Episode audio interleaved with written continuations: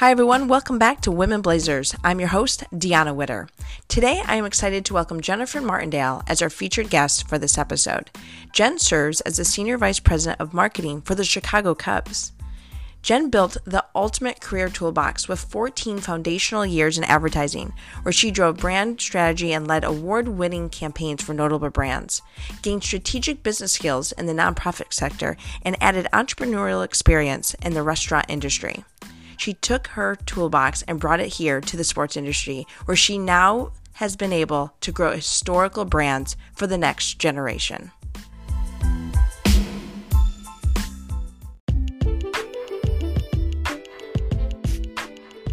The thing that I just encourage people to do is when you are considering a new job opportunity, set aside the organization, the title, the income, those things are important and they will certainly be negotiated as you move through the process. But really think about can you can you envision the impact that your particular toolbox of skills is going to let you have on this organization? Do you see the space in which you are going to be able to come in and make a difference? All right, Jen, let's start out with the foundation of your education. You went to Michigan State University, go blue, sorry, and received a BA in communications. You know, how did you make your college selection and what was the vision of your career as you entered college? Well, like you, I'm a Michigander. um, I grew up in a wonderful small town in Northwest Michigan, right on the shores of Lake Michigan. Um, but I knew that I wanted to go to a large school as sort of a counterbalance to my um, experience growing up, which is very small town, very small student body in high school. Um, so I actively sought out going to a larger university. But candidly, I also wasn't a 4.0 student by any definition. And so I knew that I was probably going to a state school.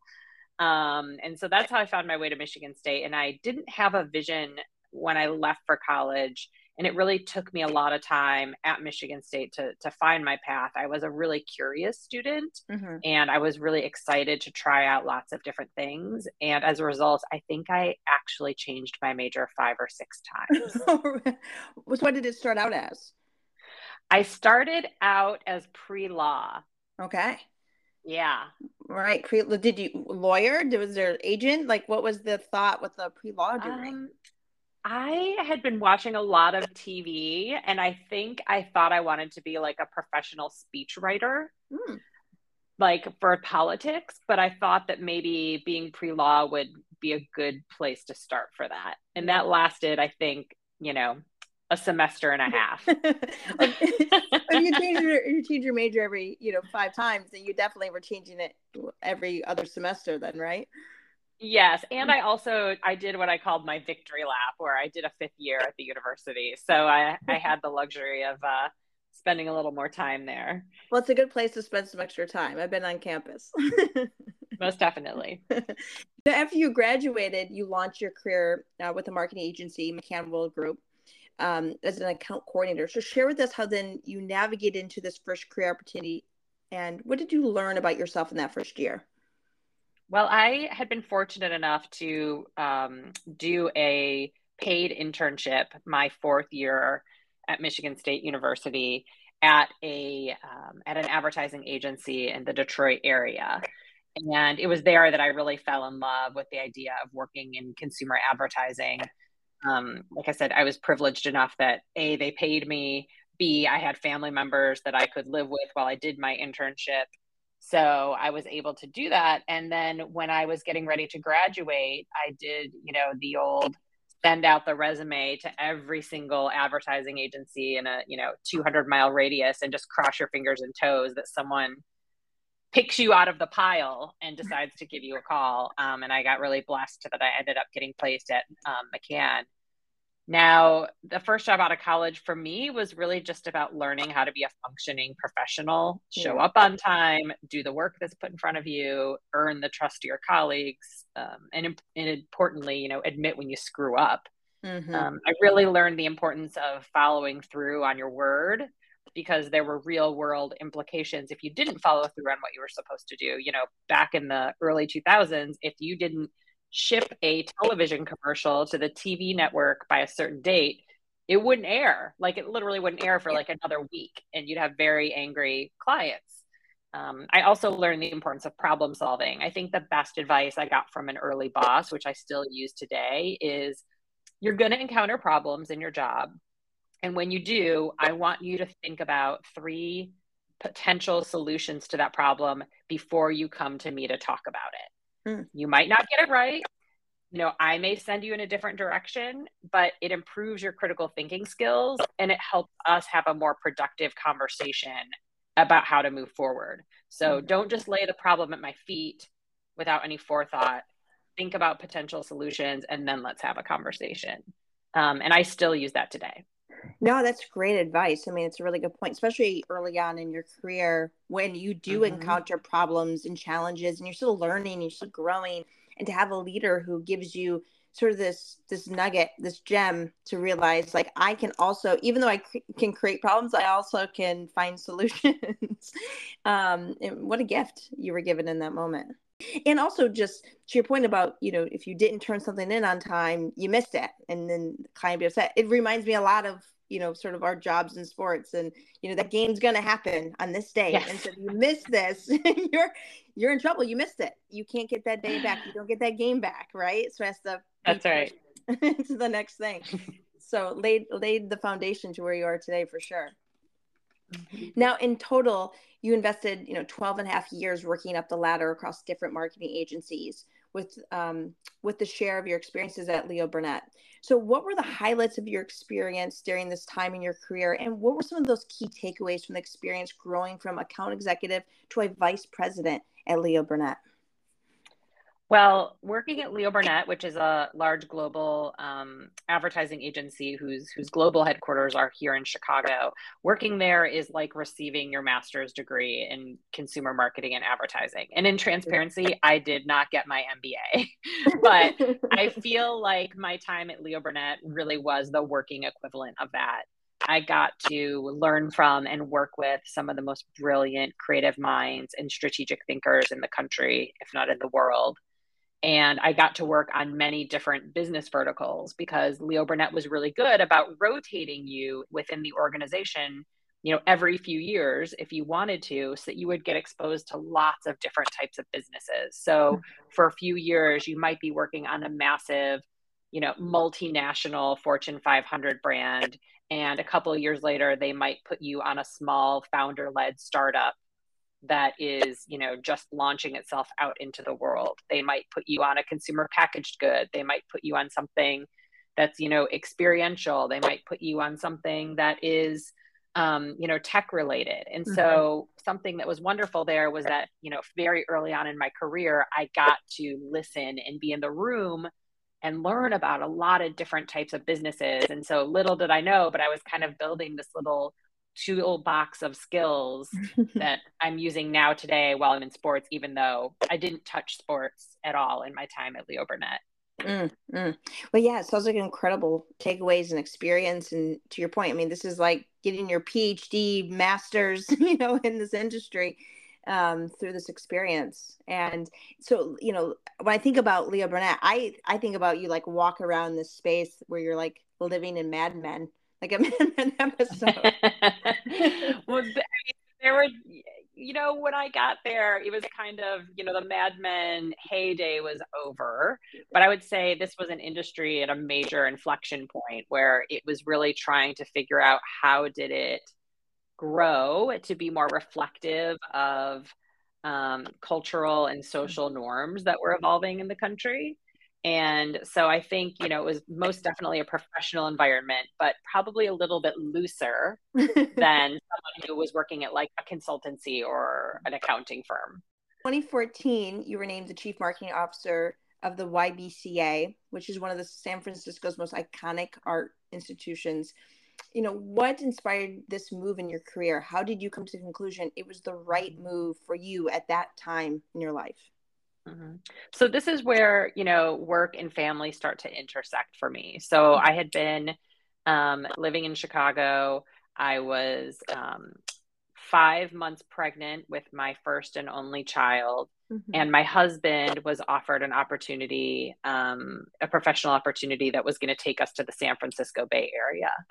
And um, so we moved across the country while I was pregnant. I was, you know, working, you know, remotely um, for clients in Chicago. And once we got settled in there, I, um, you know, had a child. And once I had that child, I really started reflecting on how I wanted to spend my time and my days. And as much as I loved working in advertising, I really felt like there was an opportunity for me to take what I had learned in the corporate world and use it um, in service through, you know, a nonprofit organization. Yeah. And so I just really felt a calling to take a step back and to work in the nonprofit sector. And uh, when my daughter was, I think, 10 weeks old and I was on leave, I had received a call from a recruiter who um, I'm not even sure how they found me, to be honest. I'll have to go back in my notes and see if I can find that. But they saw that I'd recently moved to San Francisco. They saw that I had a lot of experience working with large brands on brand strategy and activation. And they said, We have this really interesting nonprofit opportunity. Would you be willing to talk to us about it? And it was like I had manifested it. Mm. Um, and so, yeah, so I went to work for um, Deborah Cullinan, who at the time was the CEO of Yerba Buena Center for the Arts. She's now, now gone on to be the vice president of the arts at Stanford University, but she was the um, leader at Yerba Buena Center for the Arts at the time. They were going through a lot of transition. This is an organization that had been opened in the mid 90s. And so they were kind of reaching their adolescence as a brand and trying to figure out what they wanted to be when they grew up and I was really honored to to help you know shepherd them through that. Yeah, I mean, what a what a incredible opportunity at a time in your life where you're making this massive transition into motherhood. Um, to your point, maybe you had been manifesting it this whole time. Um, and I love, you know, something that you mentioned that gets brought up a lot in this on this podcast is you get a call from a recruiter and you're like, just take the call. You just, you know, you never That's know. Right what it's going to be you know and um, where your interest might in curiosities might lead you um, to a new and exciting opportunity that's fulfilling. I'm so glad you brought that up dee because that's something i say to particularly younger people all the time is take every meeting. Yes take every call. You never know. And if it's not right for you right now it might be a connection you'll come back to later or you might be able to help someone else out. Yeah. you might know someone who it would be a great fit for and make a new connection Absolutely. I, I think that's that's such a good point, and thank you for emphasizing that. And um, tell us a little bit more about the work that you did. I mean, you're in a C mm-hmm. level position now. Imagine mm-hmm. that then took on some additional leadership abilities or opportunities that you you probably or maybe didn't have at Leo Burnett. Share with us mm-hmm. a little mm-hmm. bit more about the the role itself and some of the mm-hmm. experiences that you had.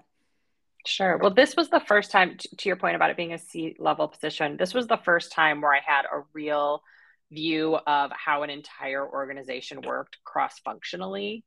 So, this was my first real exposure to understanding the impact that I could have, not just as a marketing leader, but thinking about the YBCA brand and mm-hmm. how that could be used to kind of create new you know possibilities frankly for the organization and so i was working really closely with our development team to look for you know new potential corporate sponsors or major donors. I was working closely with guest services to figure out what is the experience that we want people to have when they walk through our doors or otherwise engage with us out in the community. Mm-hmm. i was working closely with curators to figure out how do we frame up and explain the wonderful work they're doing to the community to get them to come, come and spend time with us. I was working with our membership team to think about what are different products and services we should offer that would entice people to want to join our membership community. And so it was really the first time where I had my hands in a lot of different things versus just thinking purely about external communication. Mm-hmm. Um, and so, yeah, so that was a really fruitful, you know, fulfilling time for me in my career. Yeah, it sounds like it. And, you know, you take that incredible experience, that weight of that experience that you had, you take it into a new position. So in 2018, you make a move down to New Orleans to join mm-hmm. the Ruby Slipper Restaurant Group as their head of brand mm-hmm. marketing. So, what motivated this next move in your career? Was this another career, like family? yeah. So, so again, bringing back like this whole idea of like you know work life integration. Yeah. As much as my husband and I love living in San Francisco, you know, we had a small child who at this point was you know a toddler, and it just became untenable for us to live in the Bay Area. Mm-hmm. Many people have made it work, and I'm always so jealous and proud of the folks that can. I think for us, we had a lot of housing insecurity. The market was really challenging. Mm-hmm. Our commutes were not um, good for us mentally, frankly, in terms of how much time we were spending in the car every day. And so we we made a conscious choice to leave San Francisco and go to New Orleans. It was a city we really loved um, we really felt that it was kind of the best of what San Francisco used to be in terms of a city with a real soul and a really clearly defined culture, a very diverse city. Um, and we just felt kind of called to go there. And so we went to New Orleans, and I was lucky enough to meet a woman named Jennifer Weishaupt, Jennifer and her husband Eric had um, been living in New Orleans since they'd graduated college. So they'd been there for, you know, 20 plus years. Mm-hmm. And after Hurricane Katrina had devastated the city, they had, frankly, kind of on a whim, opened a neighborhood, you know, kind of coffee shop, you know, uh, bakery in their old neighborhood to try to lure people back to their neighborhood because after the storm there was nothing there. Like right, it was right. complete the, the entire neighborhood had been underwater it had been devastated. So a few months later they were like what if we just opened a coffee shop on the corner to try to prove to our neighbors that this neighborhood is going to come back to life someday? Mm-hmm. and these were two people who had been engineers. They had never run run a restaurant. They just had an idea.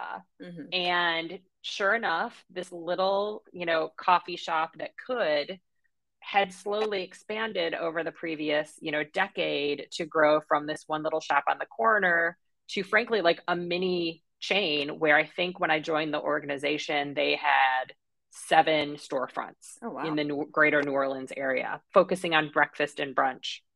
And when I came on board, they were in a period of rapid expansion across the Southeast in the United States. And they had never had a marketing leader before. And they I think rightfully said, this is a moment in time where we are a little out of our depth in this particular area.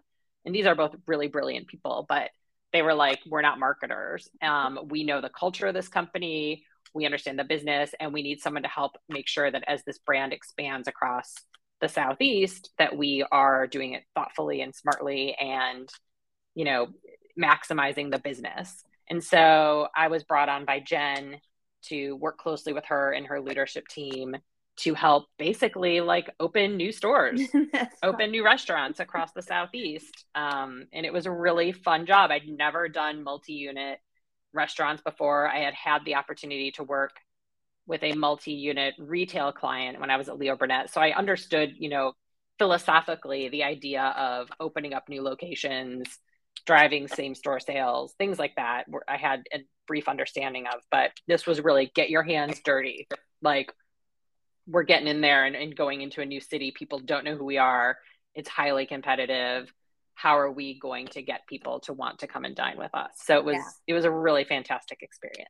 Yeah, it sounds like it. And especially when you think about the mission of their why, you know, in the very beginning mm-hmm. and to be connected with that and how do you sort of take that, grow it into these new markets that you're you're responsible for opening and the again the experience that you gain in this using some of the experiences you have obviously from your past but also gaining this new experience um, in a new industry um, mm-hmm. you know it sounds like it, it was very impactful to your career journey and your experiences for sure wonder it was wonderful and i think it also just um, adds to the the luck i've had of working for really strong smart people yeah. and i know that not ha- has that um, advantage through their career.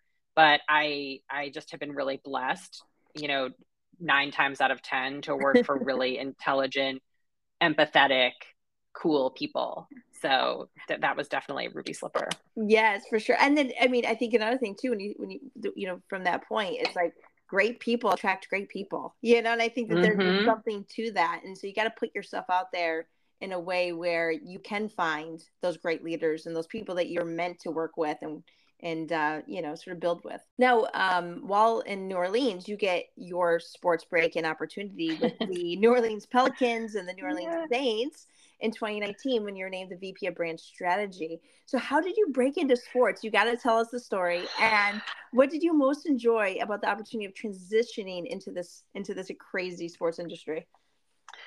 So as as your listeners can tell from our conversation, I did not have a traditional kind of linear path that led me into sports. I've worked in a lot of different industries, touched a lot of different types of businesses, none of them really sports adjacent at any point. And so moving into sports was not something I was actively looking to do, or frankly, was even on my radar as an opportunity. Um, but that said, um, I was living in New Orleans. I was working for the Ruby Slipper Restaurant Group, and I received a, a cold call from a recruiter who worked for the NBA. And I will never forget that when they called me, I said, I think you've called the wrong person. I don't work in sports, and I'm honestly not even that sporty. and, um, and they said, no, that's exactly why we called you.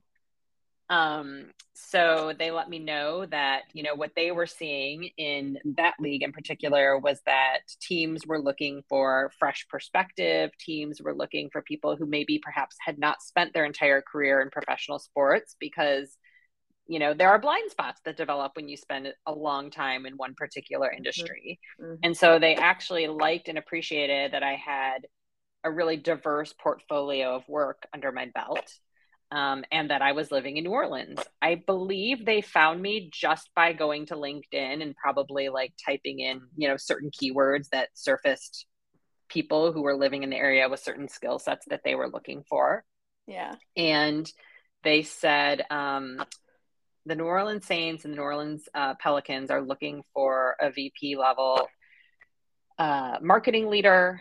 Would you be interested in speaking to them? And I said, again, under my philosophy of take every meeting, take every phone call, I said, well, sure, yeah, I'll talk to them. I don't know that this feels intuitively like a good fit for me, but I will, I will absolutely speak to them. And um, New Orleans is a small city. It's mm-hmm. a very um, insular city in many ways because people have been there, you know, for 300 years. Their families have been there for, you know, six, seven, eight generations. And as a, you know, fairly recent transplant, I figured it would be hard to break into this organization.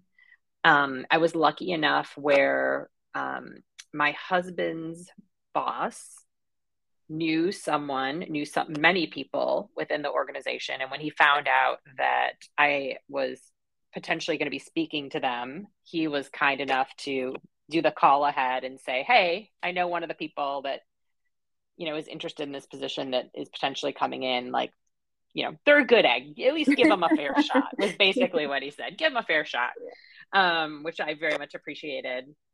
And so I went in to meet with them and um, just, I think, had instant kind of chemistry with the entire organization really felt um, that I was going to learn a lot from who my, you know, then future boss was going to be. Mm-hmm. I felt that um, I could see the impact that I would be able to have on the organization.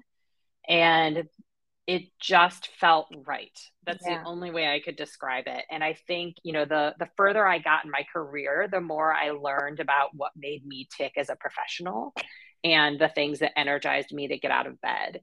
And I think for the Saints and Pelicans, it was truly these are incredible brands, but I can see just from even from an outsider's vantage point, I could see the potential there and the places that we could make improvements that would drive the business. Mm-hmm. Um, and so I I wanted to work there and I and I and I lobbied hard for the position and I was um, lucky enough to get it. Now working on two professional sports teams at the same time is hard. Yes. Um, but I didn't know what I didn't know.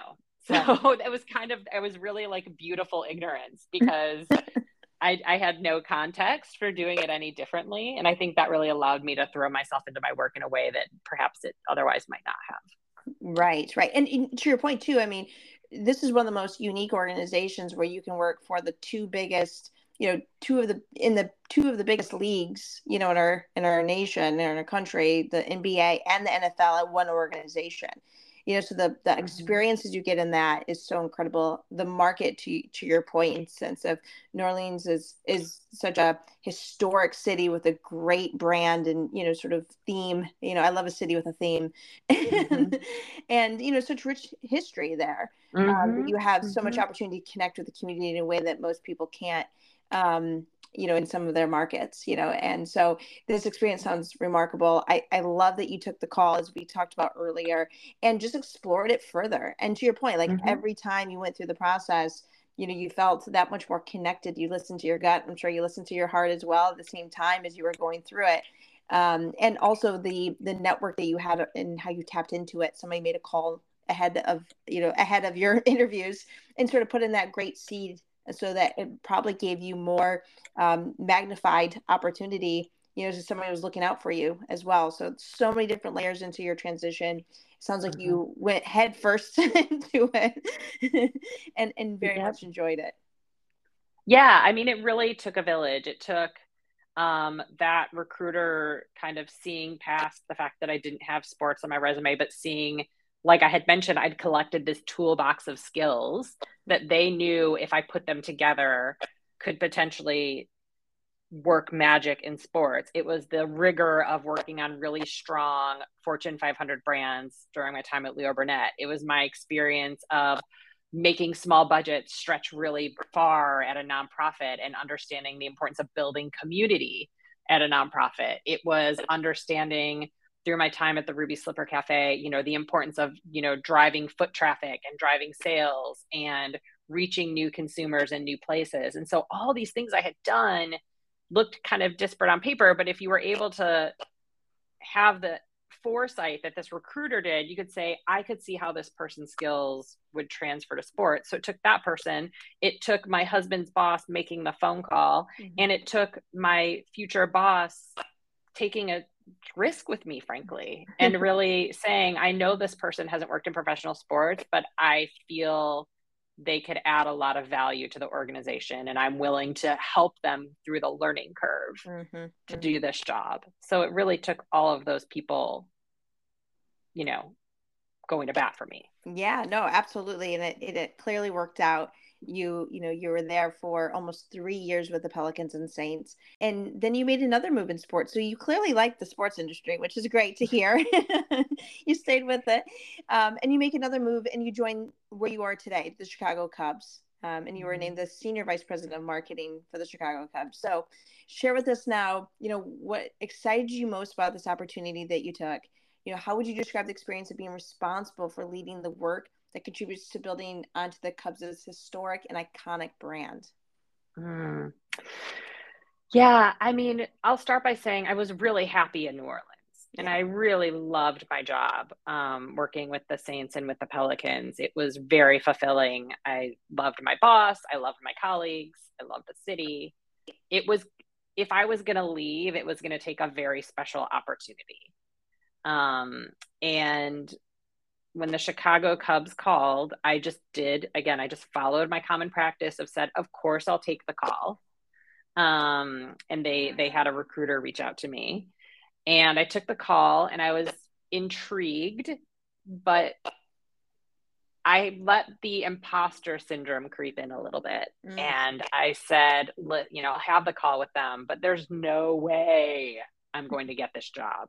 this is like a global sports brand, one of the largest markets in the United States. Um, I, I you know, but it's great that they want to talk to me.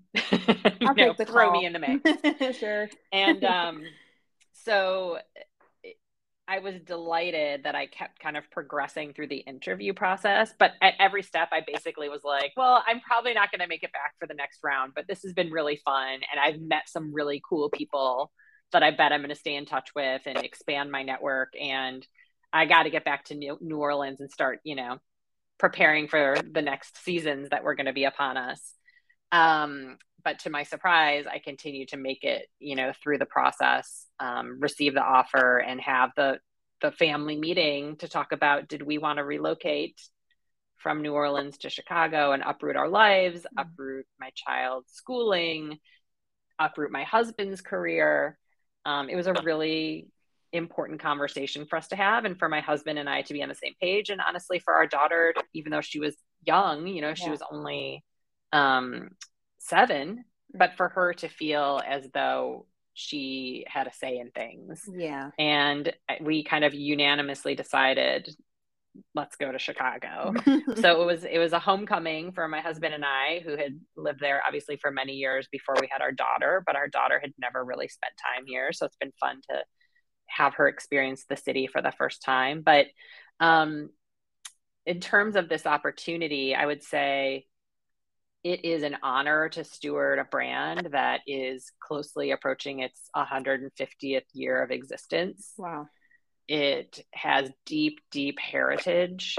Um, but this is an exciting time for baseball. I feel like I knew in my heart when I heard about some of the changes that were going to be happening at the league level last year that this was going to be a really fun time to join the MLB in particular because they're really making some changes to make baseball more relevant, to make mm-hmm. it more competitive in terms of the share of mind it's getting from people, and to build the next generation of superstars. And I thought this is going to be a fun rocket ship to get on if this works out. So, well, it sounds like it, and and the contributions. I mean, when you when you're at one of the most iconic, you know, clubs within MLB, the impact that you have in your market helps the bigger planned, right, and vision That's right. Has with the changes. So the responsibility and the opportunity to be at the forefront of that change puts you in such a remarkable seat. Um, and I'm mm-hmm. sure that the experiences that you're gaining, what now in your second season, and what you're going to take it from here is going to be absolutely remarkable. Yeah, And you raised a great point, and you know this from your time in sports that you know sometimes the the the large market teams or the teams that are you know financially successful have they over index in terms of their influence on the league conversation at times. And it's really lovely that we do have the league's ear on a lot of topics and can work with them to test and try new things. Well, that's fantastic, and I'll I, I look forward to seeing. I'm sure listeners do too. Just like where the Cubs go from here under your direction, um, especially from the brand and marketing standpoint. And and to your point, you know, MLB is definitely turning a page and they're really thinking about that next generation. So definitely rooting for the for the MLB and all, all the teams in that space. Every episode, um, I'd love to go back to um, sort of themes from previous episodes.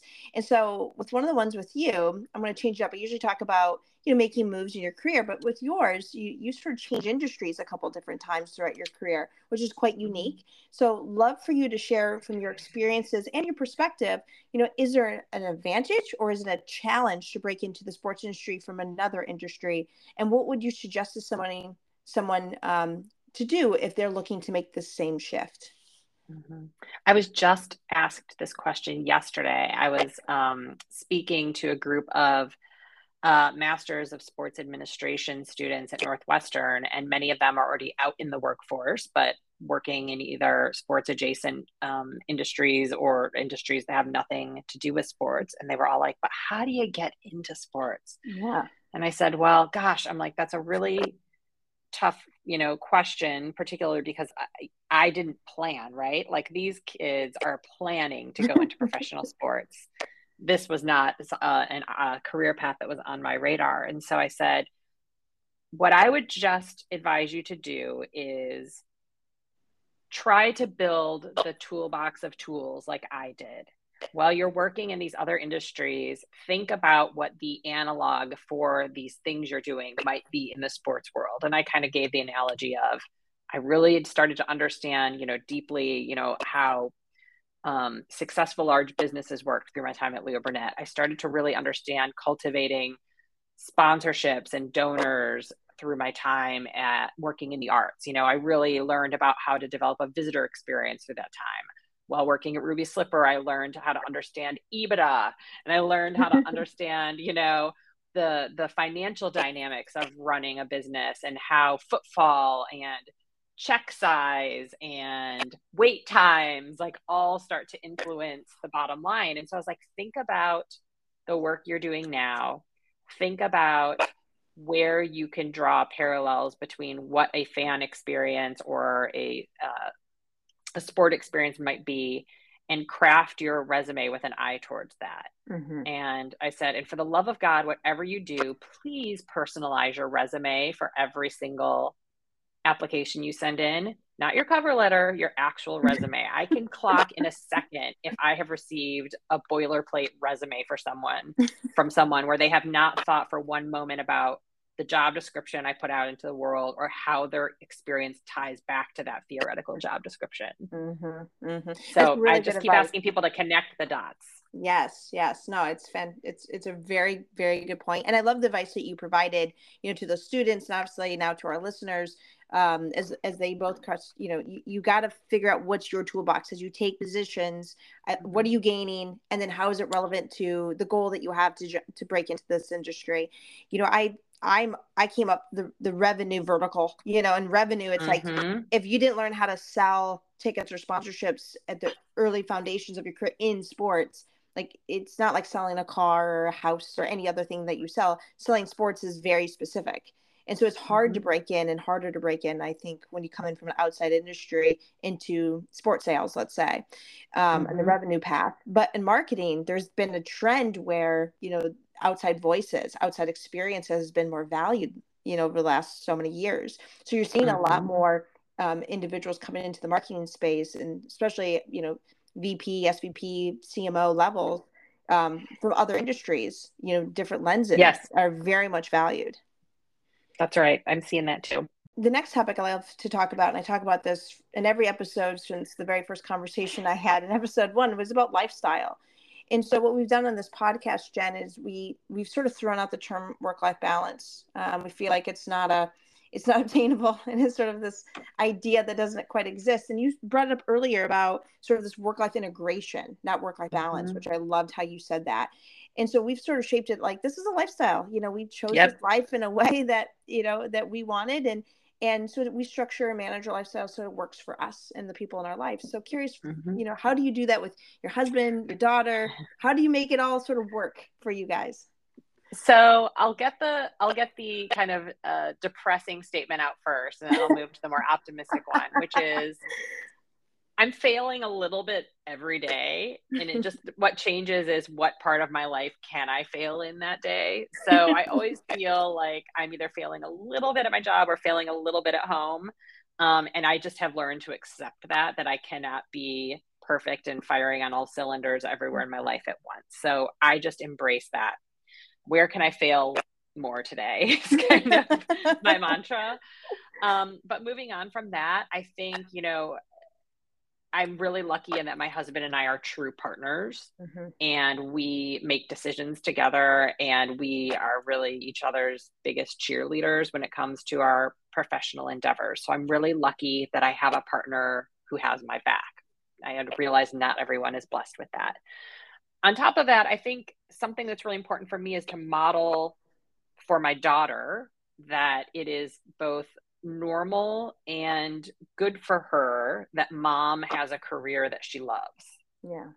So I try really hard to prescribe to the school of I don't complain about my job in front of my daughter. I talk about how lucky I am to have such a fun, exciting career that makes me happy. And I don't say things like, I have to go to work. I say, I get to go to work. Mm-hmm. So I try to really model for her that it is natural and productive to have, you know, a mom that has a um, an important role within the company that she works for. And I also, frankly, bring my kid to a lot of baseball games. my kid, you know, spent the first few years of her life going to a lot of NFL games and a lot of NBA games. And now that we're here, she comes to a lot of baseball games because I think, it, think it's really important. That's an easy way for her to connect the dots between what mommy does and, you know, her life. And so bringing her to the ballpark, introducing her to my colleagues, having her experience like the thrill of baseball is really important to me so that she understands um, this is something that's fun and exciting and not something that she should feel like she's competing with. Mm-hmm, mm-hmm. No, I, I love that. And I, I appreciate you sharing sort of you know peeling back you know the onion a little bit and sharing with us like how you integrate with your husband and the the shared experiences with your daughter you know it's it's fantastic and you're right like every day we're probably failing at something but on the other side of it we're probably winning in something else mm-hmm. you know so you you know one cup might be a little emptier and the other cup might be a little fuller which i think is you know in some version of balance um mm-hmm. and and you're absolutely right the fact that you know we work in an industry where you know our our experiences are fun for our family my husband mm-hmm. loves going to games. My kids love going to games yep. and being a part of those experiences. And you know to your point modeling sort of this you know expectation that uh, that you love and have a passion for what you do. You're not you know you, you you're so lucky to be able to to work in the industry that you work in to do the things that you do and and work with the people you get to work with. And to show and share that is is so powerful especially for a young child to see that in their parents.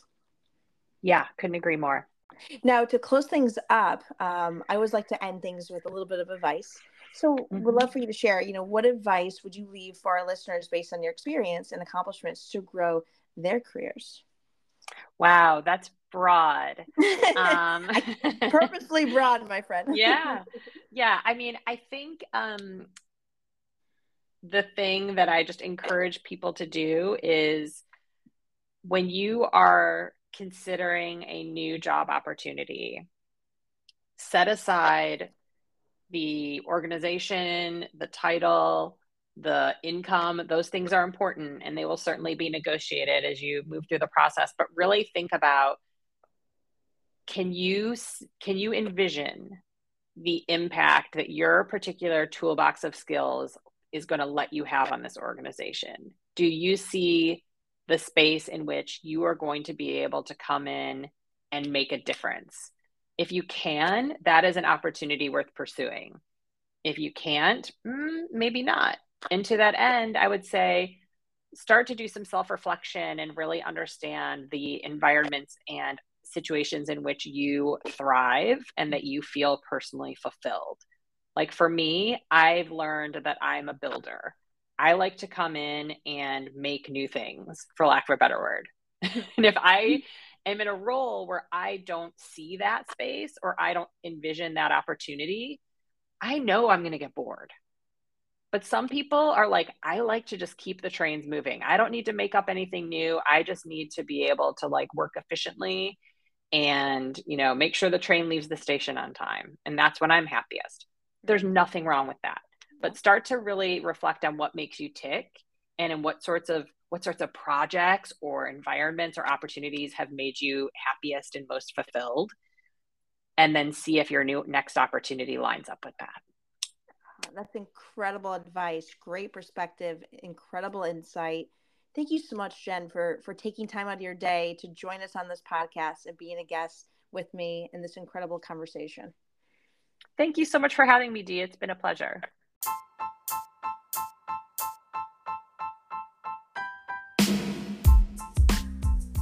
And that's a wrap on episode 64. Thank you to Jen for sharing her remarkable journey and insights with all of us today. And as a thank you to Jen, our friends at the Pro Sports Assembly will provide her with a one year membership for her to join Pro. Pro Sports Assembly is an industry member led association helping advance equity in pro sports. I want to thank Pro for their incredible support and believing in the mission of this podcast. And I encourage you to visit prosportsassembly.org to learn more about how to become a member. Now, to stay connected and to engage with the Women Blazers community, follow us on Instagram at Women Blazers. And be sure to check out the next episode dropping Monday, May 22nd, featuring Alyssa Lippman, Vice President, Head of Culture and Business Operations for the NFL. Until next time, have a wonderful, wonderful week.